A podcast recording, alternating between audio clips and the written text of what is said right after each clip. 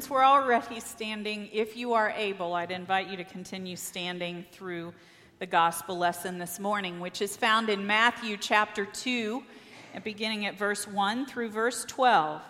In the time of King Herod, after Jesus was born in Bethlehem of Judea, wise men from the east came to Jerusalem asking, Where is the child who has been born King of the Jews? For we observed his star at its rising and have come to pay him homage. When King Herod heard this, he was frightened, and all Jerusalem with him. And calling together all the chief priests and scribes of the people, he inquired of them where the Messiah was to be born. They told him in Bethlehem of Judea, for so it has been written by the prophet. And you, Bethlehem, in the land of Judah, are by no means least among the rulers of Judah. For from you shall come a ruler who is to shepherd my people, Israel. Then Herod secretly called for the wise men and learned from them the exact time when the star had appeared. Then he sent them to Bethlehem, saying, Go and search diligently for the child. And when you have found him, bring me word so that I may also go and pay him homage. When they had heard the king, they set out, and there ahead of them went the star that they had seen at its rising, until it stopped over the place where the child was. When they saw the star had stopped, they were overwhelmed with joy. On entering the house, they saw the child with Mary, his mother, and they knelt down and paid him homage. Then, opening their treasure chests, they offered him gifts of gold frankincense, and myrrh. And having been warned in a dream not to return to Herod, they left for their own country by another road. This is the word of God for the people of God. Thanks be to God. You may be seated.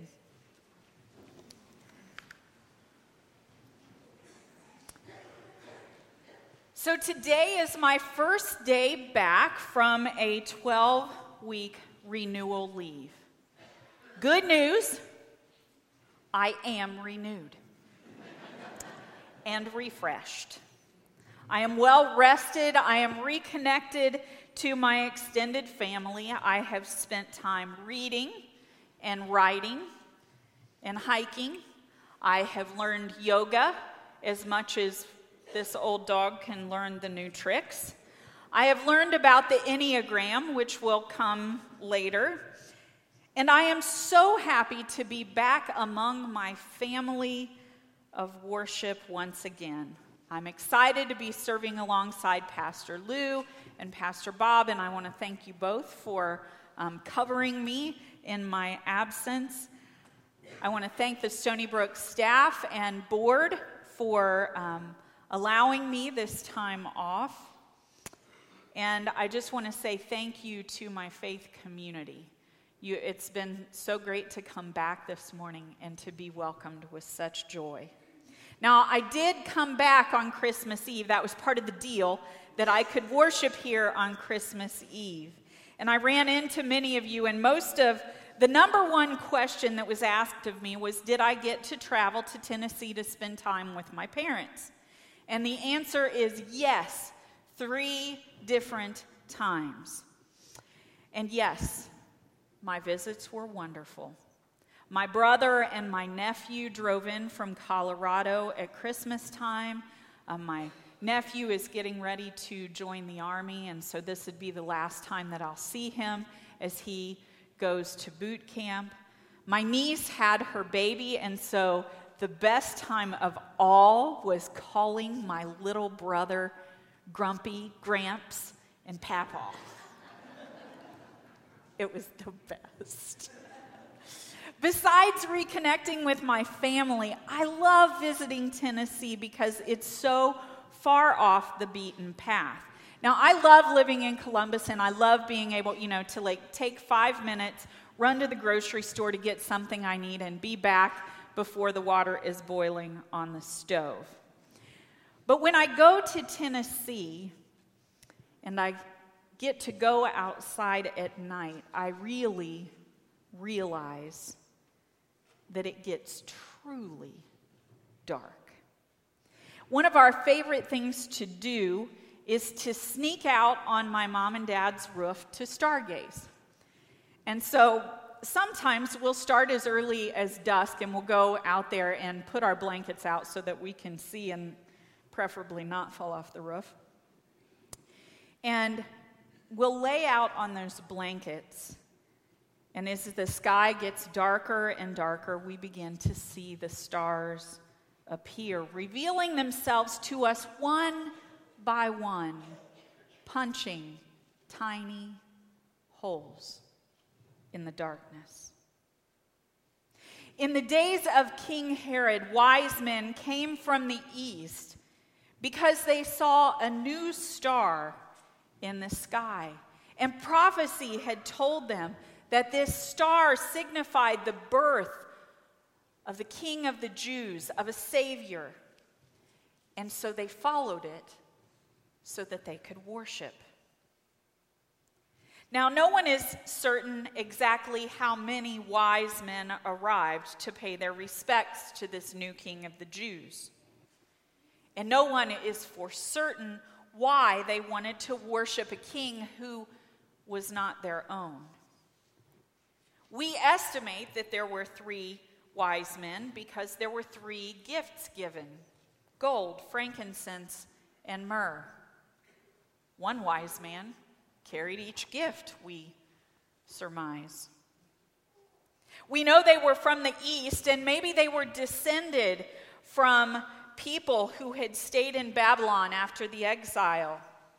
Or maybe they had grown up with Jewish relatives who had schooled them in Jewish prophecy. Maybe they were religious scholars and they knew about many other religions, or maybe they were Zoroastrian priests, but it doesn't matter.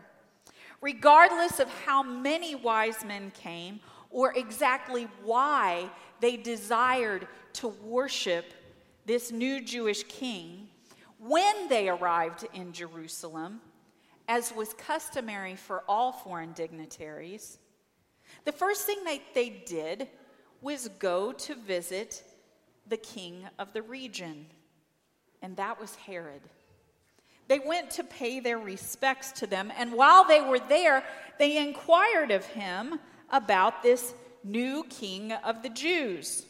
Now, remember, during this time period, kings were thought to be direct descendants and sometimes even sons of the gods. So Herod, in his own mind, saw himself as both God and king.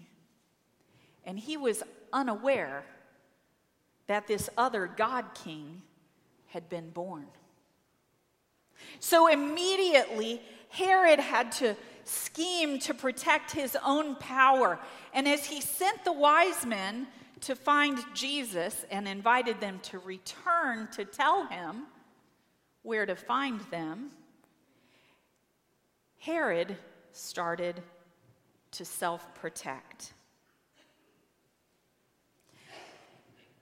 This was an epiphany for Herod. Remember, I said this was Epiphany Sunday, and epiphany has two meanings. First, epiphany is a word that means a new insight into the meaning of something. And second, epiphany is the appearance or manifestation of the deity, namely God. So Herod had an epiphany of an epiphany. Right? Because he suddenly understood that there was a new God in town. And a new God meant that his authority would be threatened. Now, the wise men had an epiphany of their own as they were warned in a dream not to return to Herod. They sensed that Herod meant to harm the new king, so they did not return to Herod to share with him where they had found Jesus. Instead, the wise men returned to the east by another way. Perhaps to share this epiphany or new understanding with their own people. thus preparing the way for the good news in years to come. Meanwhile, Herod's desire to preserve his own power base created a dark and a dismal time in Israel. Herod was so intent on keeping hold of his power that he had all male children in Bethlehem and all of its districts that were age two and under slaughtered. Thousands of children were murdered because Herod wanted people to worship only him. But even as Herod was trying to protect his power, Joseph had been warned in a dream as well. He was warned to flee, and so he took Mary and Jesus and fled to Egypt, where the Holy Family resided until Herod was dead. The birth of Jesus, the Christ child, was God's way of punching the largest hole of all in the darkness of this world.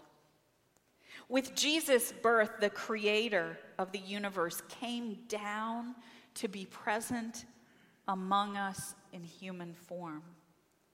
The birth of Jesus was the ultimate epiphany or the greatest manifestation of God to humankind.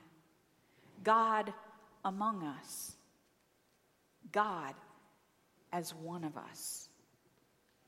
God, who had once been unknowable, was now able to be known personally because God chose to reveal God's self to us. Somebody was saying to me before the start of the service today, I bet you're ready to be back because sometimes, you know, when when you're at home for a while, it feels like a, a self imposed prison. Well, yeah. And because I've been home more, especially during the day, which is really unusual, I kind of took to watching the noontime news. and sometimes it feels like a horrible mistake to turn on the news at lunch. Because nine out of 10 times after, number one, it caused stomach upset. And number two, after my lunch, I just felt depressed about the world in the hands of humankind. National news headlines were full of political polarization, struggles for power, ending in finally um, over the holidays, a Christmas shutdown, loss of work and pay. Um, at one point, I turned on the news and there was news of you know, natural disasters that were overwhelming people. There, were, there was news of child detainees at our borders being mistreated and dying from treatable illnesses. And in general, there was a mistrust of, of anyone who didn't agree with anyone else. And it cast this dark shadow over my entire day.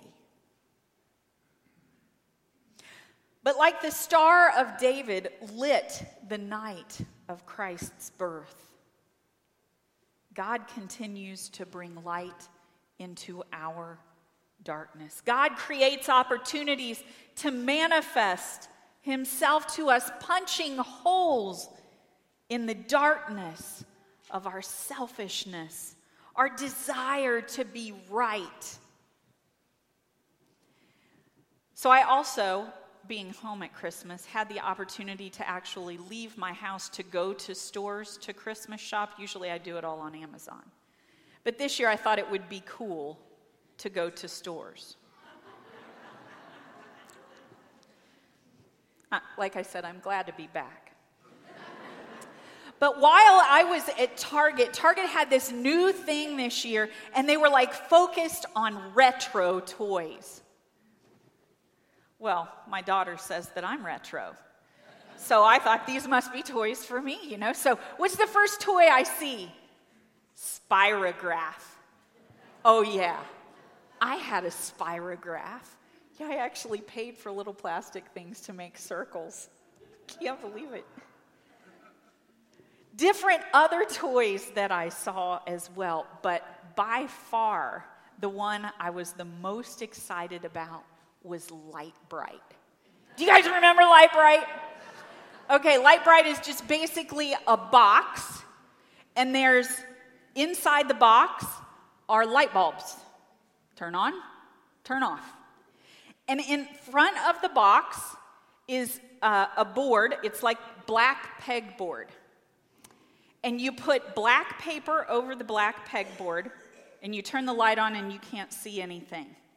And then you take these really cool, clear plastic pegs and you punch them through the paper, and the little pegs light up and make designs. Now, no, it is not an iPad, but it's really cool punching holes in the darkness. And you know, I was sitting down, I finally found solace not in the in the news turning on my TV, but in reading newspapers. And I was reading the Washington Post, and I came across a story of a man named Randy Heiss. He's a U.S. citizen who lives in Patagonia, Arizona, along the Mexico border. And he was out one day in December walking his dog, as he always did, and they saw um, something red laying on a bush. And so he and his dog went over to explore. He picked up the item and noticed that it was a deflated balloon. And tied to the balloon was a piece of paper. So he opened the paper and started to read. And at the top of the paper, it said, Querido Santa, Dear Santa. He was like, Oh, this is someone's Christmas list. And it didn't make it to its destination. So my wife and I are going to be Santa's helpers. But as he read to the bottom of the list and through the items of toys, he was like, Well, at the bottom, it's only signed Dayami. How am I going to find Dayami? Like, where did this balloon even come from? And so, with a little detective work, he found out that the nearest town across the border was Nogales. And so, he called a radio station in Nogales and he asked them to kind of put out feelers to see if they could find this Dayami. And sure enough, a family called into the radio station. Randy Heiss and his wife had bought as many of the items on the list as they could find, but there was one item. It was a dollhouse that was completely sold out at every store they had been to. And so they resigned themselves to just, you know, helping Santa as best as they could and completing as much of the list as they could. And Dayami was so ecstatic to receive these gifts. Her parents told Randy Heiss and his wife, you know, she has been sending a letter to Santa by balloon every year since she was very little. But never once has Santa communicated back. Well, Randy and his wife explained to Dayami that they were helping Santa out this year. Dayami was so excited. And then, a few days later, a package came. The local newspapers had picked up the story of Dayami's meeting with the Heiss family. They found out that the Heisses had lost their only child nine years earlier. And the compassion that they had had and the love that they shared with Dayami and the meeting of these two families was something so beautiful to this person that they found the dollhouse in a local store and sent it to Dayami. Now, this is a story about stuff on the surface, right? Getting gifts. But really, it's about more than that. Because Randy came across something that seemed like happenstance. But he had the compassion to reach out, to meet a new family, to make a dream come true, to form relationship, to share love, to punch a hole in the darkness. It's more than a sweet story. This is God revealing God's self to us, showing us how to be present with one another, to heal wounds, to care for those who feel left out, lost, unheard.